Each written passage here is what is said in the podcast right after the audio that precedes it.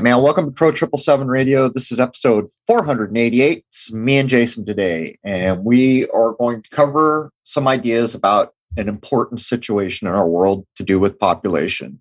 Jason, I don't know how long it's been that we've been asserting that we can demonstrate population's been falling since minimally the 70s. We just can't figure out a way to get before that, but we can latch right on to the big psychological operations that kick up in the 70s. And what's funny is in 2019, I started to see researchers, mainstream researchers, echo exactly what we said about population, go to the countries, show that they were below the minimum childbearing uh, amounts that would sustain their populations.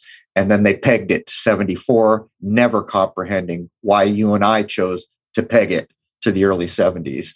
Felt like there was a question in there, but I don't think there was. Anyhow, welcome. And good morning. No, that was a rhetorical question because, well, it depends upon how much we want to break this down right at the beginning. But the 70s is definitely where we can trace things back to. I guess the main point as we get in is if people just did, you know, population searches or population decline searches, you will find mainstream work of people going out to different countries and even uncovering campaigns of countries that have realized that they're in trouble. So let's let's just jump in and do what we can do here. Can you imagine if what we've laid down is true and correct? This is all prior to COVID. So what would the numbers actually be now with all the death that's occurred? Anyhow. The myth of overpopulation is an unfounded belief that the number of people on the earth will exceed the hypothetical carrying capacity of the world in the foreseeable future, thus leading to economic and or social collapse. Those who believe in this myth push for actions that ought to be taken to curb population growth, and sometimes in extreme numbers. Population alarmists who buy into the overpopulation myth believe that the world's growing population will come to strip the earth of its available resources and will outpace technological innovations and rates of production.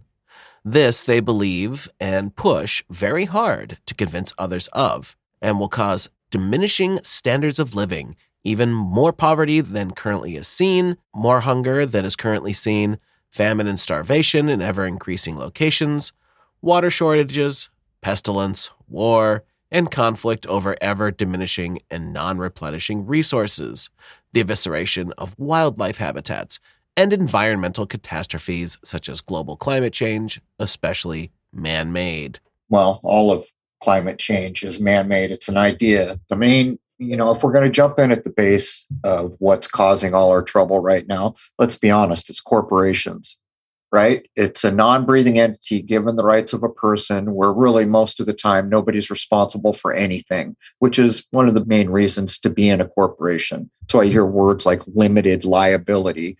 Most of the big corporations never get taken to task for anything they do, nor is any individual per se held responsible. But they're saying they they want to make the claim in the mainstream, and they're still doing it, by the way. Not only have the movies and the the little clips come out where people are doing due diligence and saying, "Hey, guess what, man? We're not replicating at a level that will replace us as human species."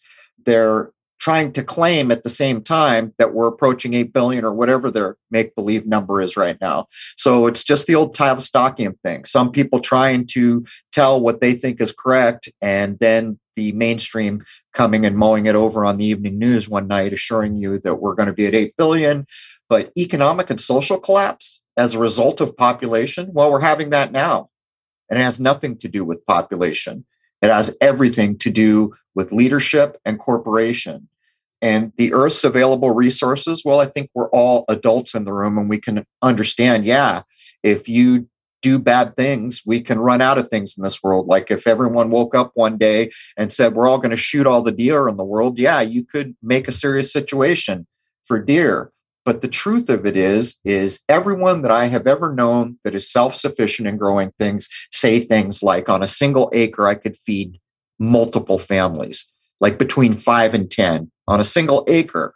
And here we see the, the same old tired argument that the survival and the ability to feed people uh, rests on technology. And this just isn't the case.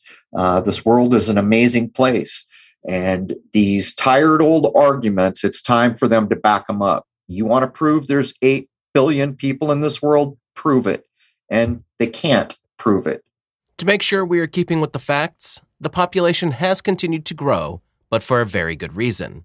It is not that people are reproducing in extreme quantities, but rather that the human race, in many places, is no longer susceptible to many things that would have ended a life in previous times. A century or so ago, many diseases could kill someone in a matter of days, where in the modern era, these diseases can be routinely dealt with and even cured. Years ago, someone might hope to live into their 60s, but now they routinely live into their 70s, 80s, and even 90s. All right, I'm going to pick a bone with these ideas. First of all, you know, look what's happened on the tail of inoculations.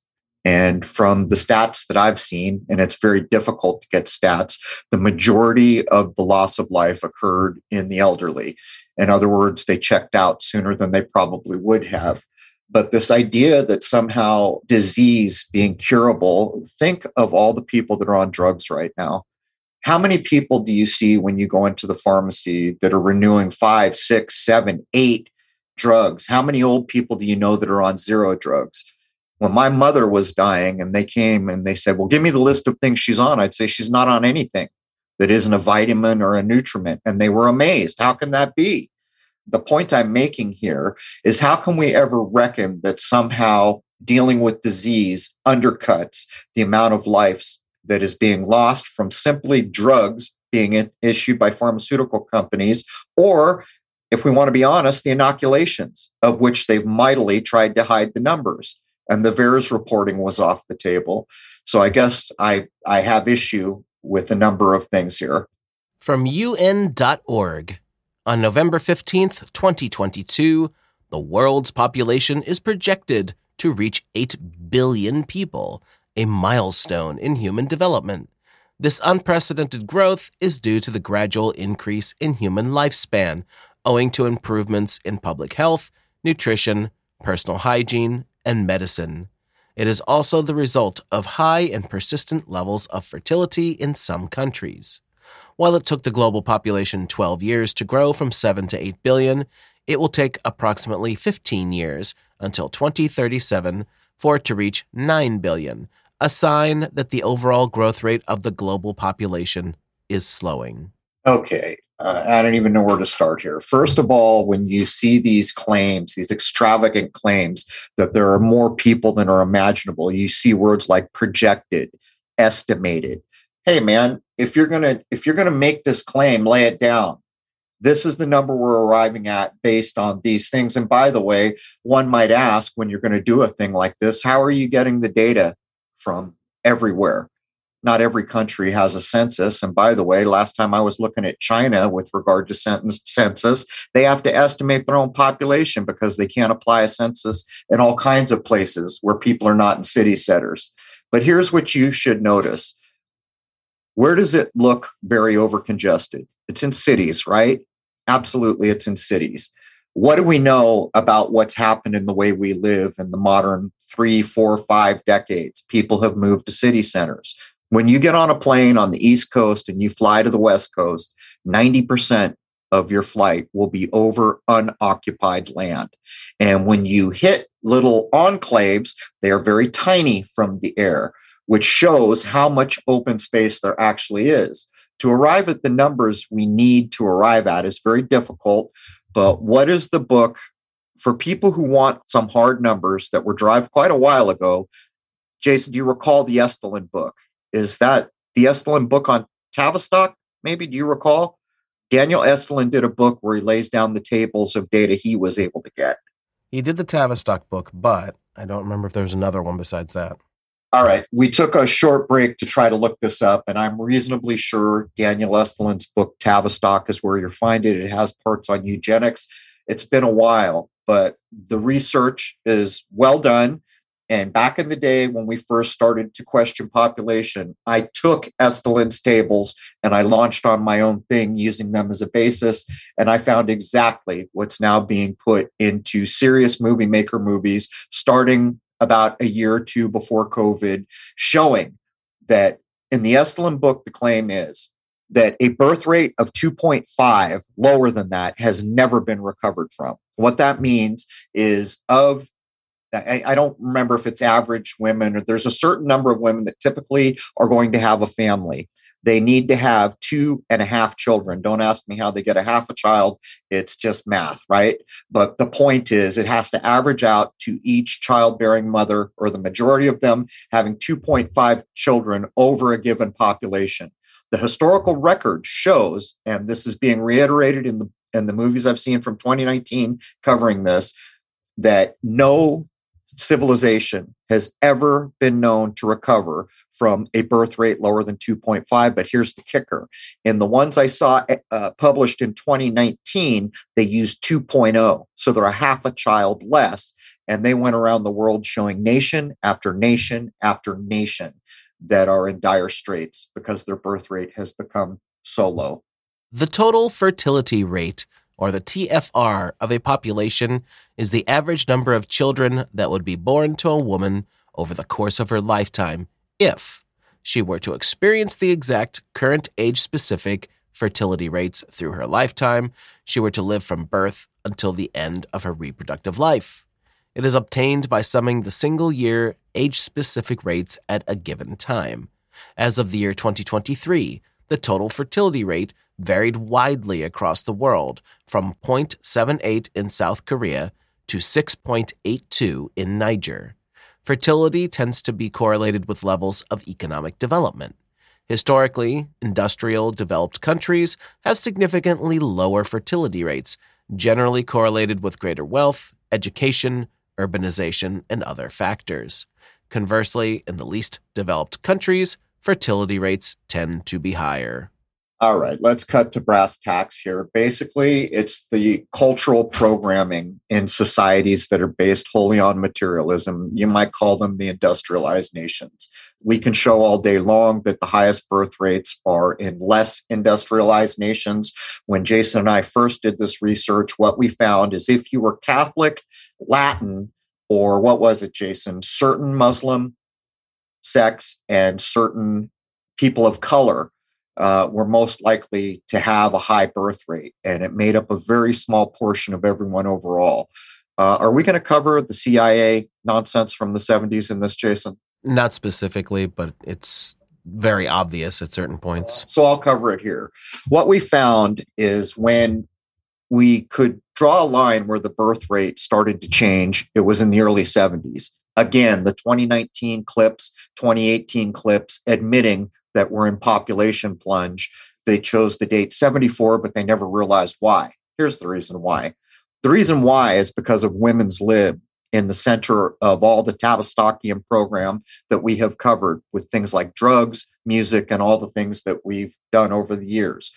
The women's lib movement basically did this burn your bras, you're being treated unjustly, and anyone can look back to see how well this worked. Because when you look at a show from the 50s, it's almost embarrassing how the men call her a little lady or you just belong, you know, the, the diminutive attitude that culture had placed around women. That's why this was so easy. So the programming came along and said, burn your damn bra. Uh, you got to be more like a man because you deserve to be paid, paid like a man and treated like a man instead of recognizing that gender roles matter the effect of Women's Lib, which was run by a known CIA asset. You can probably still go to YouTube and look up the head of the movement. Um, and she admits flat out she was a CIA, asset. What it did was young families tended to start having a family between 22 and 24 prior to Women's Lib. Now, when the workforce and women can work and you need to act more like a man so you can get paid like a man, uh, all these programming ideas were inserted into society. What happened almost immediately is birth, to the beginning to have birth uh, for a new family started in the early 30s, as high as 34. And there's there's the whole ticket right there. That one thing alone, if that sticks across decades, is going to have a massive effect on how many people are in the world. And by the way, what's her name? Gloria. Is it Gloria Steinem? I'm yes. looking for. Yes. So you can look up Gloria Steinem, who uh, openly admitted at one point, you saw the clip, right, Jason? She admitted she was a CIA asset. There's two different places she's admitted it over the years. There it is. And that's in direct connection to the women's lib movement. And look how carefully the programming is put together. Whenever they can leverage on race baiting or some sexual thing, they really get dividends from employing ideas in this manner. And when I was young, what I remember about the women's lib movement was women didn't wear bras. That that was a bad thing, you know. And it's ridiculous. A, a bra has a function, and if it didn't matter, then women wouldn't be wearing them today. And yet they were all convinced to go burn their bras, walk around without bras on, which created some level of sexual tension in our society uh, in the 70s. It was quite popular. It was right around the time streaking was big, by the way, another social engineering thing. But let's let's keep moving before I get lost on my own sauce here. Well, there are some other aspects to that we should probably cover. Okay. So the women's lib movement, yes, did everything you just said. It also helped push the breakup of the families with divorces, so less families staying together having kids, if you break up those relationships, sometimes it takes longer, sometimes it never happens for relationships to come back together again. So this interrupts child reproduction. Then there's the aspect that a lot of women totally pushed off anything to do with families so that they could focus on careers. And sometimes they just focused on careers until it was too late. Well, we should also point out the modern programming that goes hand in hand and picks up where we are to try to further mess with the birth rate, which is probably working. And that is the complete decimation of the cultural idea of the sacred feminine. And I'm using that word for a reason. This is a creation we live in, and the feminine and the masculine are the only way that we reproduce. That's it. It's the way it works for us human beings and most animals and other things too. And what they've done with the sacred feminine is now they're turning so many women into superheroes where they kick ass and they do things that are the opposite of what the typical role through history of a feminine life was like. And then that also plays into, and I will maintain the only reason that this woke nonsense plays all the gender games they do is because if you assess it, it reduces birth rate even in the movie that I'm talking about, they're doing the woke nonsense. They're in a place showing, oh, the birth rate has plummeted here. They're going to be in trouble very, very quickly.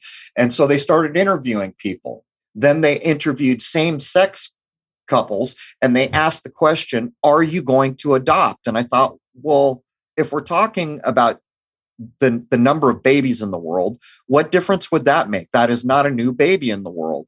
And so, even in the modern assessments of the absolute decline of human beings in our world, they're doing this woke nonsense. And from my part, I don't know what you think about it, Jason. It's to me, it is all about birth rate. That is the only reason it is being employed is to get less babies. Right. Well, the woke nonsense is doing even more damage than the women's lib movement did. Uh, well, or maybe this is like another, like a one-two punch kind of thing. Right. Because now they're screwing up the kids, uh, the teens and, and early 20s. It's not even something they conceive of because they're too busy pretending they're a lamppost or some other stupid thing or changing their gender on a daily basis. It's just this ridiculous nonsense. There's no realism in their minds in the first place to want to settle down with somebody and have children. There you go. And what, how do human beings primarily learn? From my point of view, it is by example. And I'm a prime example of that. I tried to get out of school my entire life, but I had a father who was so bright just by having lived around him. I picked up a vocabulary, I picked up how to think. I was very fortunate because I had no room for education in my life when I was young. The point I'm making is human beings learn from example. The first time that I noticed openly noticed that, hey, man, there is an absolute push to further destroy the family unit was in the show The Big Bang. My mother loved that show. And what I noticed was, first of all, it was the biggest show in the world for about 10 years. And what that means, most minds involved to be that huge and that popular. And so what went on was the constant reinforcing of I'm not going to have kids, you know, then I can't party and do the things I want. And then someone would have a kid and they'd point out all the reasons it's a drag. And this went on and on and on. I saw versions of this. I started to recognize versions of this across so many things. And the truth of it is, is it is hard. If you're a female and you want to have a career, then how do you mix in having a family, starting a family, particularly in the West where they're not going to be that friendly about it. I'm aware of other places in the world where you'll get leave. You might even get a year. You're guaranteed to get your job back. All these things have been put in place. I think it's mostly in European areas so that a woman with a job that she's pursuing could start a family. Now look around in America, it's almost like everything is designed here to not make that very feasible. But anyhow. Families desire children for their labor and as caregivers for their parents in older age. Fertility rates are also higher due to the lack of access to contraceptives, stricter adherence to certain religious beliefs, generally lower levels of female education, and lower rates of female employment. As of 2020, the total fertility rate for the world was said to be 2.3. Global TFR has declined rapidly since the 1960s, and some forecasters have argued that the effective worldwide fertility rate will fall below replacement rate, estimated to be 2.3 in the 2020s. This is now happening in many countries all right, sorry, your numbers, I'm not accepting them. 2.5 is the traditional number that I found everywhere before 2019 when people started admitting this was true and they dropped the number to 2.0 to try to cover. That's a half a life, basically. So that would be a life between every two mothers. And that used to be the old standard required for replacement. So if the world total is now at 2.3, all the research that I did the first time around, we started to look at these ideas. It means we have already dropped below what can't be recovered from based on every society that's ever been known. In other words, once you go below 2.5, there is no example of society recovering. Now, if you want to see the stark reality of this in your face, take a look at Japan. And it, it's kind of a weird thing. Japan, most of Japan has much better food than we do where where I've grown up. They still grow things. They're still farming. They do have this weird cultural thing where they love to hold and protect their old culture, which they do very well, but they love tech. It's this bizarre samurai next to a robot thing that goes on there. But my point is, what is it that caused it? I keep looking at it over and over to try to deduce what caused the, the birth rate to fall. And the only thing I can come up with is that women took a position that they didn't previously have in society where they could begin to have a career. That's the only thing I can come up with. But if you take a careful look at Japan, there are endless areas and villages and smaller areas that in another 10 years ain't going to be nobody there. And they even have all these students that are supposed to do or or graduated students that go out to these areas and try to revive them to get life back into these areas. And another tell is the UNESCO thing. The UNESCO protects certain places, and I don't think I have to tell everyone what UNESCO is about, right? We all get where they are in the standing of hierarchy uh, in the controllers of the world. UNESCO does things like cultural heritage. They'll do like a place because the physical landscape is so amazing. They'll do things like protect a place because the cultural heritage, like they made silk here and it's the last place in the world, you know, they protect areas like this. And I started to look at how many places had been protected in Japan and then started to look around the world. And to me, it looks as if it is a prep up for a lot less people being around. That's an observation. According to the most recent United Nations estimates from 2017, almost one half of the world's population lives in countries with below replacement fertility, i.e., with a total fertility rate below 2.1 births per woman. Of these, one quarter have TFRs close to the replacement level, i.e., between 1.8 and 2.1. The other three quarters have really low fertility, below 1.8 births per woman. Low fertility countries are generally grouped into clusters. The main clusters are in East Asia, Southern Europe, the German speaking countries of Western Europe, and all the former socialist countries of Central and Eastern Europe. In fact, contemporary fertility around the world is lower than it has ever been. Since the middle of the 20th century, childbearing has declined by 50%. 50 to 60 years ago, women in developed and developing countries combined had, on average, five children. Now, however, the world average is between 2.3 and 2.5 children per woman. They're playing a numbers game. This is what the mainstream is doing. This is some woke nonsense here. You started out this mainstream information that we lifted saying that the world fertility rate was below 2.1. And then you ended by claiming it was between 2.3 and 2.5, while you used the number 2 or 2.1 the entire time to claim that is the replacement requirement to keep a population going. It's not true. Everything that I read a long time ago before this started being covered more and more was 2.5 children.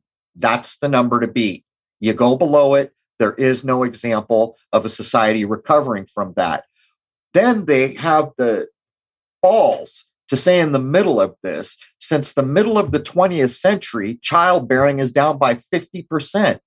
Well, wait a minute. If childbearing is down by 50%, and at some point we were having 2.5 or better, what's half of 2.5 or better? This is all nonsensical data designed to spin your mind in directions. I mean, Jason, is there anything here that we could call of value? I mean, the numbers are all over the place. And it's to me, it's an obfuscation to further hide that many populations are in dire straits. Right. Well, I'm putting a lot of mainstream stuff in here so I can right. sh- show just how much poppycock they're pushing. Right. That's the whole reason I took it apart because I knew that's why you did it. The moment it opened up with moving the acceptable birth rate for replacement to 2.1, you're already telling a fib. The other problem here is how things get estimated because if you go to sub Saharan Africa, you're not getting a census. Even in China, there are so many outlying groups and cultures that couldn't possibly be easily culturally assessed. Now, this starts to change with the onset of the cell phone. My point being is maybe Apple, you know, whoever controls the phone data, they would have the best idea, I would guess, of how many people are here. And since the data would let them know about families, I'm just saying it's not a government's not going to have the wherewithal to do anything but estimate. Whereas a corporation that sells things that almost everyone uses, that's going to be the closest they can come. In other words, if I read numbers that said iPhone suggested this, I would think, well, that's probably a reasonable number. Thomas Robert Malthus, who lived from February 1776 until December 29th, 1834, was an English cleric, scholar, and influential economist in the fields of political economy and demography. In his 1798 book, In an Essay on the Principle of Population, Malthus observed that an increase in a nation's food production improved the well being of the population but the improvement was only temporary because it then led to population growth, which in turn restored the original per capita production level. In other words, humans had a propensity to utilize abundance for population growth rather than for maintaining a higher standard of living. This view has become known as the Malthusian trap or the Malthusian specter. So I'll just ask you, Jason, what's your view on the Malthusian idea, and and also how do you feel like this is accepted by the mainstream? Well, as I'm going to show in the notes here, this led from one thing to the next to the next. As far as the way I feel about it, it depends upon the technological level of the place you're talking about. Yeah, to me, it's such a broad statement as to be almost useless because what you're doing is you're saying most people's are the same and their situation is the same. And that's just not so. And it's also all the way back in the 1700s. You know, we're not talking about grocery stores yet, are we? And what we see, and uh, the reason this really bothers me is because in our time, what we see is grocery stores as a weapon, right? The first time this became apparent to anyone in the modern age, I think, in mass, was the toilet paper nonsense. For our whole lives, There has never been any question that toilet paper would be there. All of a sudden, the news airs whatever it was a truck crash, one truck crash, whatever, and everybody made a run on toilet paper. But what it shows is the real problem is with the new levels of providing foodstuffs for lots of people, that becomes a controlling mechanism. And to me, that's totally left out of these ideas. Well, where that stems from is getting people off the land, taking care of themselves, and crowding them into cities so they have to go to grocery stores. Fast forward multiple generations later, and now you have people who just sit around eating Hot Pockets. There it is winter, winter, chicken dinner. And what's worse is once you've been separated from the creation, been removed from the truth of nature, a lot of people have difficulty being able to get back. In other words, if you have a week to not be a stop and shop food getter and you got to feed yourself, will you make it? And what's worse is we know these populations have grown in city centers, not the world, in city centers. And so in city centers, it's going to be very difficult, nigh on impossible to get along without the systems that make a city a viable place to be. And actually, you know, as I'm thinking about it, Jason, there, there's an episode to do right there. The vast ranging control mechanisms that are granted to people in control of big corporations vis a vis the number of people living in cities. That's a pretty big control mechanism. I mean, we might ask, why is it always New York City? You know what I'm saying? Well, this is another thing where the elite don't even know what the hell they're doing. They pushed and pushed and pushed for control by getting people off the land and into cities. Then it's a self fulfilling prophecy. Oh, uh, they're breeding too much. Well, yeah, you had to give them grocery stores, fast food, and all this other garbage, force feeding them all this crap at first just so they had food. But now you're worried and now you have to wind it back and try and wipe people out. Well, if you just left them the hell alone, it wouldn't have been such a big deal. Well, that's another point that never gets added into any of these conversations like the one we're having.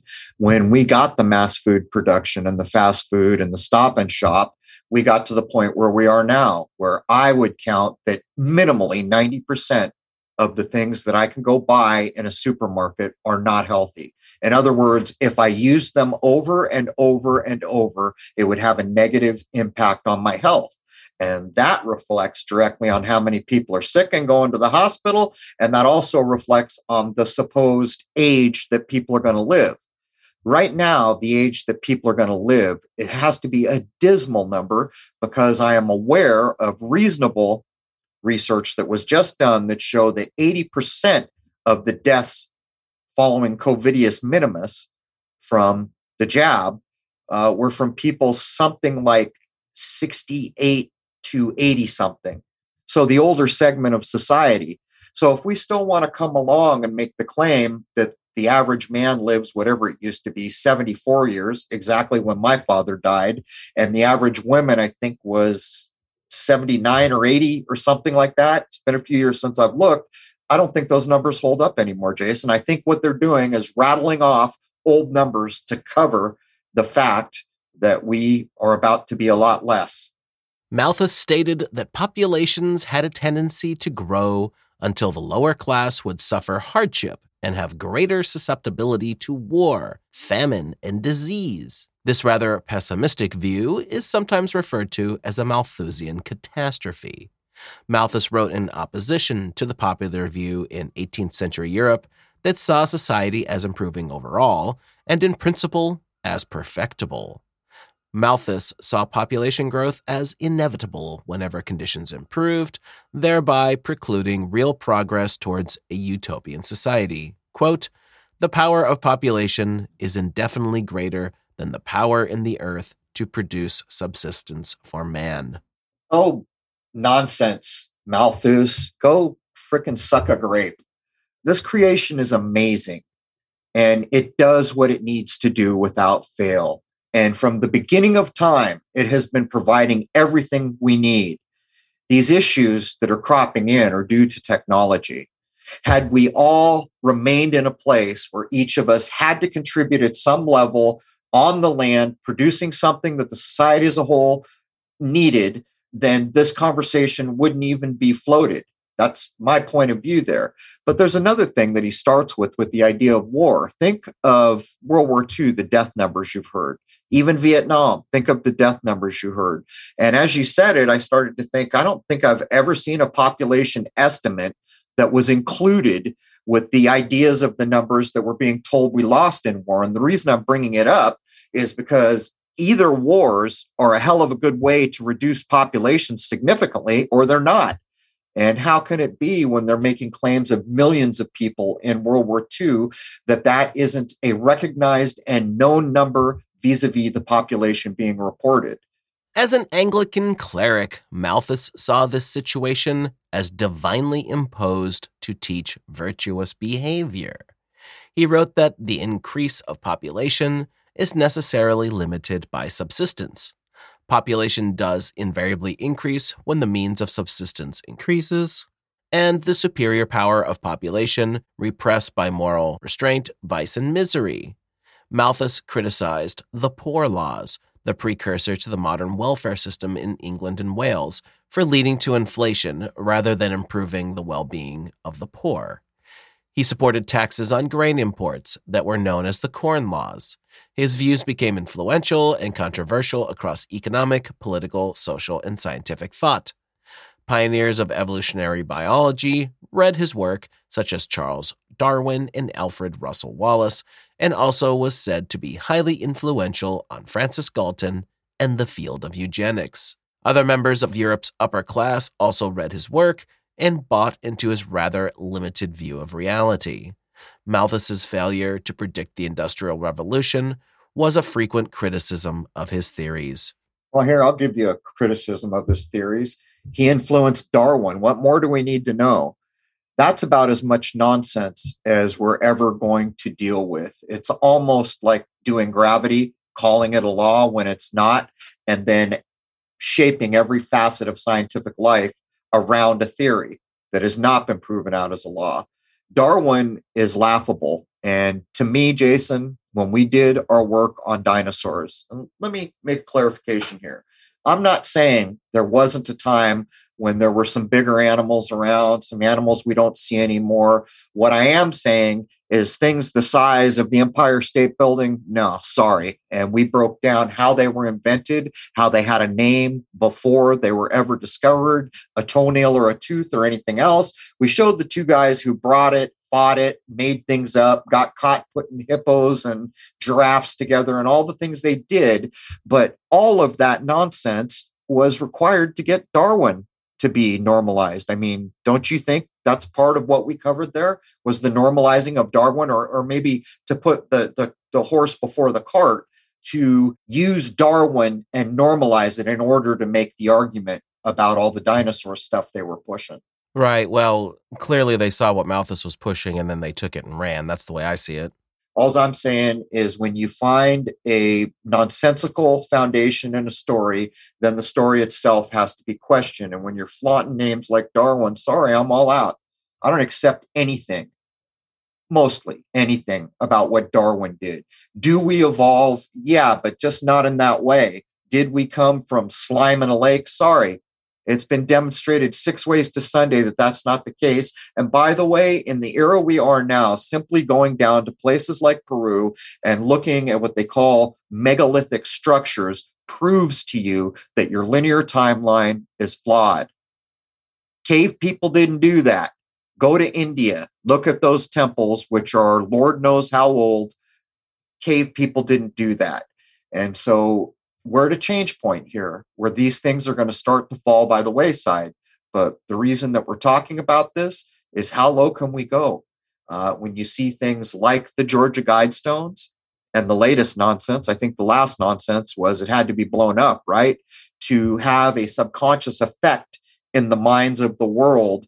In the same way, there was a psychological effect by people catching on to, hey, man, the number of people they're saying we can have is a lot less than we currently have. So, what does that mean? In the late 19th century, claims were being made that the higher classes of society, the wealthy and successful, or what some may call the elite, were being outbred by the so called unfit. Unfit in their eyes, at least. Taken with Charles Darwin's theory of evolution, This idea created public alarm and a sense of desperation in certain circles. Eugenicists declared that the unfit were having more children than the fit, and that the human race was doomed to deteriorate as a result.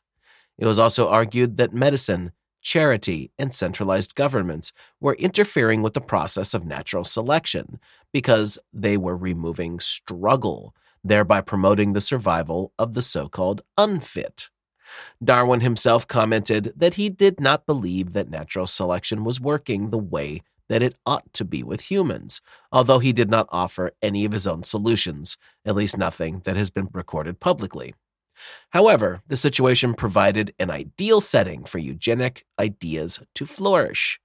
Interest in the subject matter was high, knowledge about heredity was in its early stages of understanding, and there appeared to be, to certain individuals, benefits to intervention in human reproduction all right, we're going to play the run around in circles and act like something here has some substance. Eugenics is a blight on the face of humanity.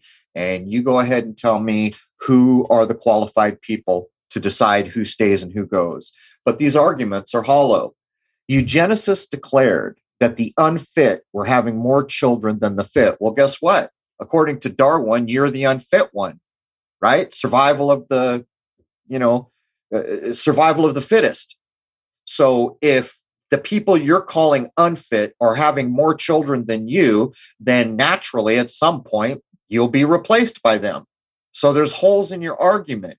So they go on to say, well, we've removed too much of the struggle. Well, that's an unsound argument as well, because the rich don't have one of the biggest struggles, which is how to pay for stuff. So, how about this? Let's level the field. Let's take the money away from the rich at the same level as the people they're calling unfit and see how the struggle works then. It's all a bunch of one sided, kind of bigoted ideas balancing on Darwin. And by the way, it's almost, I suspect, why we got Darwin in the first place was to start to push some of these agendas. You know, when I was in school, the whole thing was, well, we, we could prove Darwin beyond a shadow of doubt if we could just find the missing link. You know, it's uh, it's these hollow claims that never seem to be justified or worked out at any level. And the ironic part is, with a lot of rich people, if you took their money away and threw them in a situation where they had to fend for themselves, they lack the skills to do so while they're looking down their nose at everyone else. Hell, don't even take their money away. Just make them go have a job for the same period of time of the people they're calling unfit and you see what you've got time for in your life. You know money is not the be all and end all but when you don't have it it is the only damn thing that matters in a material society like we are. And i know because i've been there. I don't live my life just because of money by any stretch of the imagination. You you could vouch for me jason. Money is not my driving thing but i have been in places where i didn't have it and that is the only thing that matters. How will I get my next meal? How will I pay rent? How will I avoid being homeless? So that is the hollow platitude that's built into these one sided arguments. We don't have the problems that they do. So somehow we're exempt. It's also pretty depressing when you're walking down the street and pass a 7 Eleven and you can't even buy yourself a cup of coffee. Yeah, I've been there. All right, for the last point for hour one many eugenicists felt that they were able to justify their seriously prejudiced and immoral actions under Darwin's theories. The segregation, sterilization, and murder of various groups was justified by some as being done for the greater good of evolution. Those groups who were considered to be less fit should have their reproduction interfered with and drastically reduced with advocates arguing that the human race would improve overall and evolve into a better species as a result of having many less undesirables in the gene pool. The theory of evolution is thought to have helped support explanations that defended these actions as necessary to ensure that human progress continued in a positive manner. Isn't it ironic that if we took a truly democratic process, took the whole of everybody and voted who the undesirable people were, how do you think that would come out? And that echoes the just open nonsense that this eugenics or somehow the human beings have a right to do what they're trying to impose here. And what are they basing it on? Darwin. Now you're starting to learn something about why we got Darwin in the first place. It's a tool, it's a psychological tool. But then they go on to say, but this needs to be done for the greater good of evolution. You know what? Shut your trap. Make a fish from scratch, make an oak tree from scratch.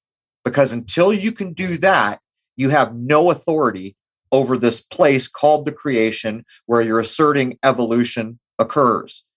And you know it's true because of every religion ever made that has the triad. And you know it's true because rich people have trusts and they know that the grantor or the creator of the trust controls the trust as the beneficiary benefits from the trust as the trustee wishes he was the beneficiary.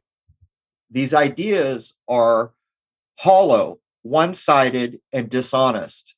And as we close out, Jason, I wonder, I would really truly like to know an acceptable number on how many people are in the world. And I would not be surprised if it was half or less than what is currently being claimed, which I don't know if you agree with me. I haven't paid attention much to the latest claims, but isn't it on the nigh of 8 billion people? Yes. Between seven and eight. I've heard the numbers bandied about. Wouldn't it be a kick in the head if we could somehow demonstrate that it was half that? And that's just a, an observation on my part. I can't possibly prove it.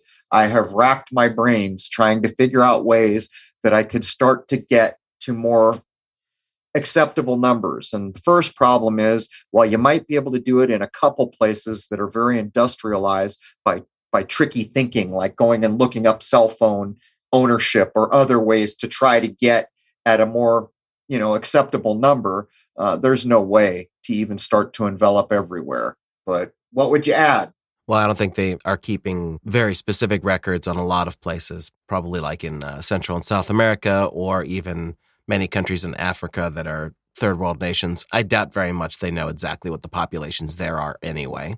I agree. But with things like AI, you can know things like when a person's going to die, which they will never know. So I assume with the tools they have, they probably could get to a very legit number. That would be my guess. But you know, the people that come here to be with us are thinking people, or else they wouldn't be here. So let's hear some ideas. What would be an effective, clever way to try to gain numbers at what an acceptable population might be? I always come back to the cell phone idea, but we got a big group here. What ideas could we use to try to employ to get at some numbers that are acceptable and not part of just world agenda? And how in the hell does anyone claim that, that the population is still growing after what started in 2020? And as an immediate observation, as I close up hour one of 488, how many friends do does everyone listening have right now that have children? And how many of those friends that do have children have more than two? Because 2.5 is the acceptable reproduction rate required. And what this actually means in the short run, just so everyone comprehends what it means to be lopsided below a certain birth rate, is you begin to have more old people that are no longer contributing to the system and need the system to get along than there are young people to do everything that needs being done to include to pay for them, the retirement accounts, everything that's required from a younger generation. That is the main overarching concern. And if you look at it in that way, maybe COVID was ingenious in more ways than we realize. If the number of 80% of most of the deaths were in the older generation.